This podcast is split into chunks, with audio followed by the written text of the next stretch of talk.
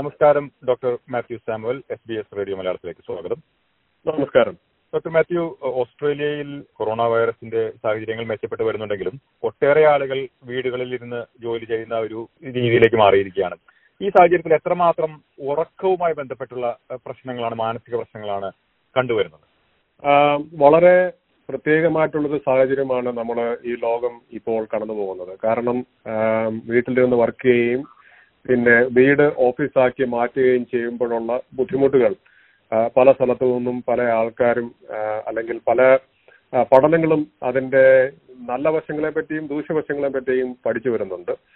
പ്രധാനമായിട്ടും നമ്മളിപ്പോൾ കണ്ടുവരുന്ന ഒരു പ്രതിഭാസം എന്ന് പറയുന്നത് പണ്ട് ഈ കൊറോണ വൈറസിന് മുന്നേ വീട്ടിൽ നിന്ന് ഓഫീസിലോട്ട് പോകുമ്പോഴേക്കും ഒരു ഡിവിഷൻ ഉണ്ടായിരുന്നു.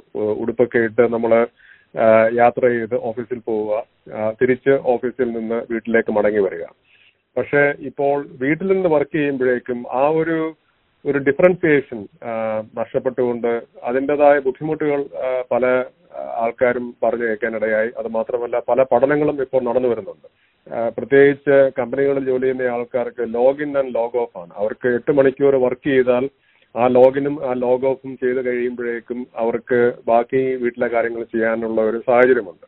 ഈ എട്ട് മണിക്കൂർ എന്ന് പറയുന്നത് അല്ലെങ്കിൽ പത്ത് മണിക്കൂർ എന്ന് പറയുന്നത് എപ്പോഴാണ് എന്നുള്ളതിന് ഒരു സമയപരിധിയോ അല്ലെങ്കിൽ ഒരു ഒരു ടൈം ലിമിറ്റേഷനോ ഇല്ല. പല ആൾക്കാരും രാത്രികളിൽ വർക്ക് ചെയ്യുന്നവരും പകലുറങ്ങുന്നവരും അപ്പോൾ ഈ സ്ലീപ്പ് എന്ന് നമ്മൾ പറയും. ഉറക്കത്തിന്റെ ഒരു ഒരു സൈക്കിളുണ്ട്. എല്ലാ മനുഷ്യർക്കും എല്ലാ ജീവജാലങ്ങൾക്കും ഉറ- ഉറക്കമുണ്ട്. അത് പക്ഷികളാണെങ്കിലും ശരി അല്ലെങ്കിൽ ചെടികളാണെങ്കിലും ശരി അതിനൊരു ഒരു സ്ലീപ്പ് വെയ്ക്ക് സൈക്കിളും നമ്മൾ പറയും.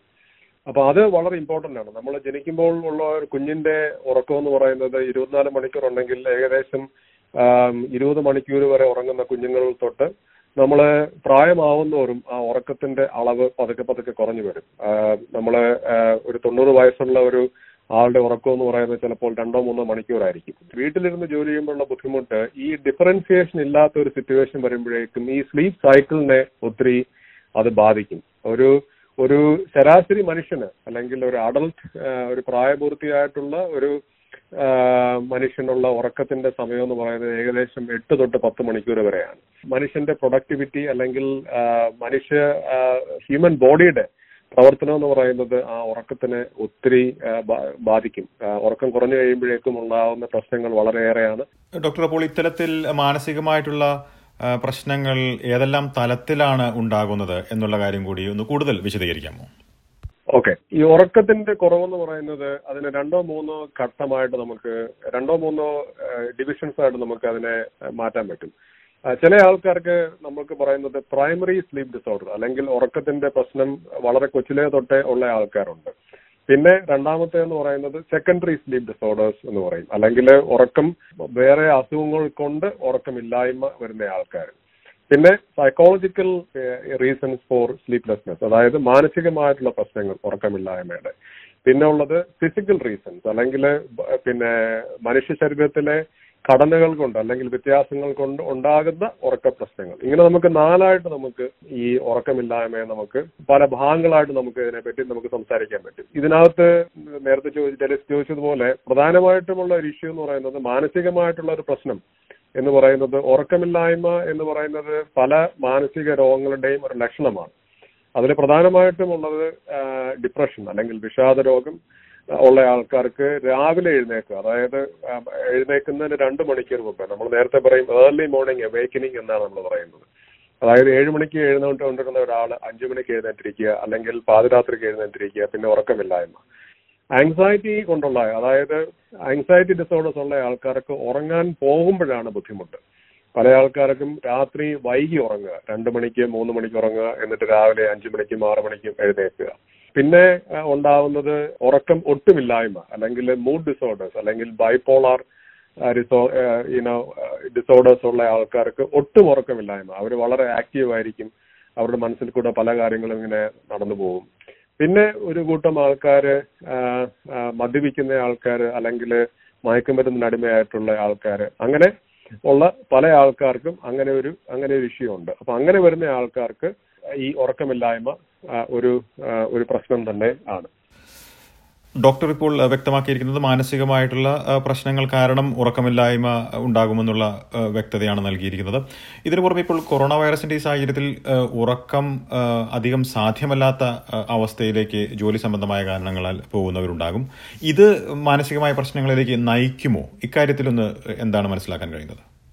മാനസിക പ്രശ്നങ്ങൾ ഈ ഉറക്കം ഇല്ലായി ഇല്ലാതെ വരുമ്പോൾ മാനസികമായിട്ടുള്ള പ്രശ്നങ്ങൾ കൂടാനുള്ള ചാൻസ് ഉണ്ട്. പിന്നെ വളരെ കൂടുതലാണ്. കാരണം ഞാൻ നേരത്തെ പറഞ്ഞതുപോലെ ഉറക്കം എന്ന് പറയുന്നത് ഒരു വളരെ അത്യാവശ്യമായിട്ടുള്ള ഒരു ഒരു കാര്യമാണ്.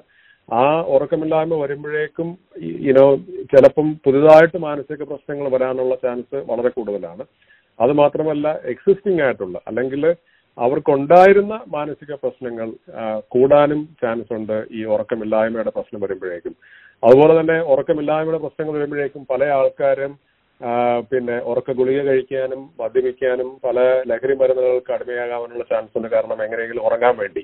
അതും മാനസിക പ്രശ്നങ്ങൾക്ക് ബുദ്ധിമുട്ട് ഉണ്ടാക്കാനുള്ള ചാൻസും വളരെ വളരെയധികം കൂടുതലാണ്.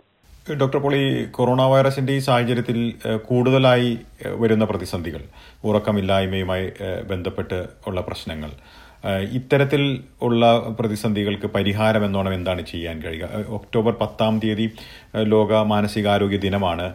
ഈ വർഷം എന്താണ് പ്രത്യേകമായി വ്യത്യസ്തമായി ഇപ്പോൾ ഉറക്കമില്ലായ്മ കൊണ്ടുണ്ടാകുന്ന പ്രശ്നങ്ങൾ ഒഴിവാക്കുന്നതിനായി ചെയ്യാൻ കഴിയുക? നമുക്ക് പ്രത്യേകിച്ച് ഏറ്റവും ഇമ്പോർട്ടന്റ് ആയിട്ടുള്ള കാര്യം എന്ന് പറയുന്നത് കൃത്യസമയത്ത് ഉറങ്ങുക എല്ലാ ദിവസവും. അതുപോലെ ഉത്തേജനകരമായിട്ടുള്ള പാനീയങ്ങൾ എസ്പെഷ്യലി നമ്മൾ ചായ കാപ്പി വൈകിട്ട് നാല് മണിക്ക് ശേഷം കുടിക്കാതിരിക്കുക. അത് മാത്രമല്ല എത്രമാത്രം ചായയും കാപ്പിയും കുടിക്കുന്നുവോ ഒരു ദിവസം അതിന്റെ അളവ് നമുക്ക് കൃത്യമായിട്ട് അറിയണം. നാലും അഞ്ചും കാപ്പി കുടിക്കുന്ന ആൾക്കാർക്ക് ഉറക്കത്തിന്റെ പ്രശ്നങ്ങൾ വരാറുണ്ട്.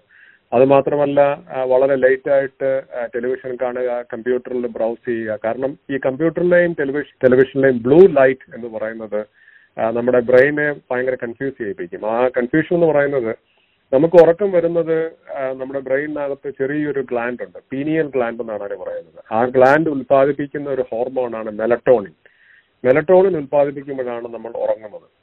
അപ്പം ഈ മെലട്ടോണിൻ ഉൽപ്പാദിപ്പിക്കുക എന്ന് പറയുന്നത് സൂര്യൻ താഴെ പോകുമ്പോൾ അല്ലെങ്കിൽ ഇരുട്ടാകുമ്പോഴാണ് ഈ മെലട്ടോണിൻ ഉൽപാദനം വരുന്നത്. അപ്പം ഈ രാത്രിയിൽ ടി വിയും വളരെ ലൈറ്റായിട്ട് ടി വി കാണുക വളരെ ലൈറ്റായിട്ട് കമ്പ്യൂട്ടറിൽ ബ്രൗസ് ചെയ്യുക അല്ലെങ്കിൽ ടെലിഫോൺ അല്ലെങ്കിൽ നമ്മുടെ ഐഫോൺ അല്ലെങ്കിൽ അങ്ങനത്തെ ഏതെങ്കിലും ലൈറ്റ് നമ്മുടെ കണ്ണിലോട്ട് അടിക്കുമ്പോഴേക്കും ബ്രെയിനിന് ഒരു കൺഫ്യൂഷൻ ഉണ്ടാവും മെലട്ടോണിൻ ഉൽപ്പാദിപ്പിക്കണോ വേണ്ടയോ എന്നുള്ളത്.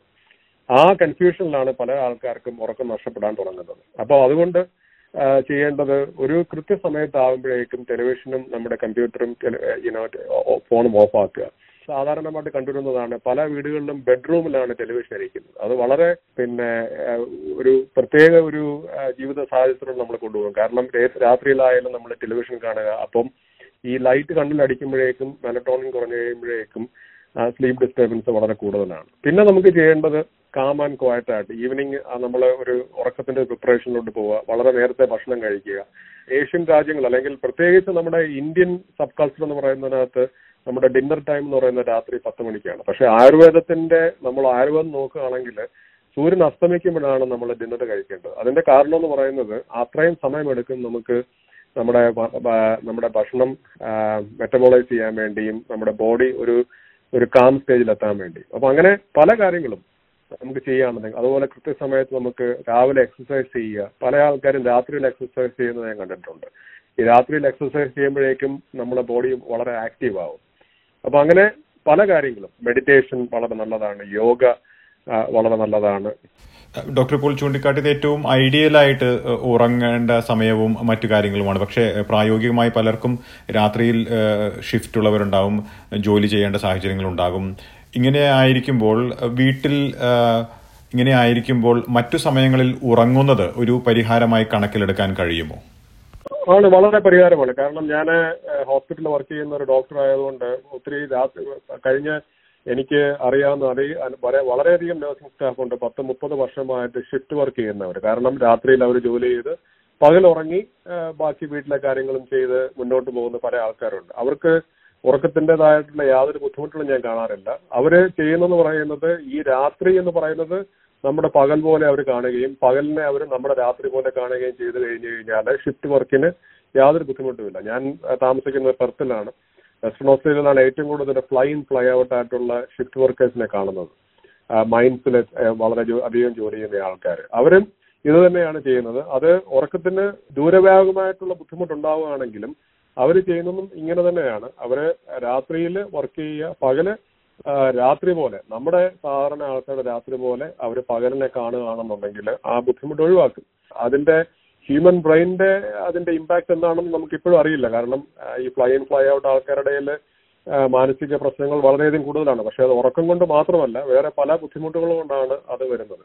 അതുകൊണ്ട് ഷിഫ്റ്റ് വർക്ക് ചെയ്യുന്ന ആൾക്കാർക്കിടയിൽ പിന്നെ മാനസിക സമ്മർദ്ദം കൂടുതലാണോ എന്ന് ചോദിച്ചു കഴിഞ്ഞു കഴിഞ്ഞാൽ അവരത് പകൽ പോലെ അല്ലെങ്കിൽ അതിന്റെ ആ തിക്നെസ്സിനായിട്ട് അവർ മെയിന്റെയിൻ ചെയ്യുകയാണെന്നുണ്ടെങ്കിൽ അതൊരു ബുദ്ധിമുട്ടായിട്ട് പല ആൾക്കാരിലും കാണാറില്ല എന്നുള്ളതാണ് വാസ്തവം.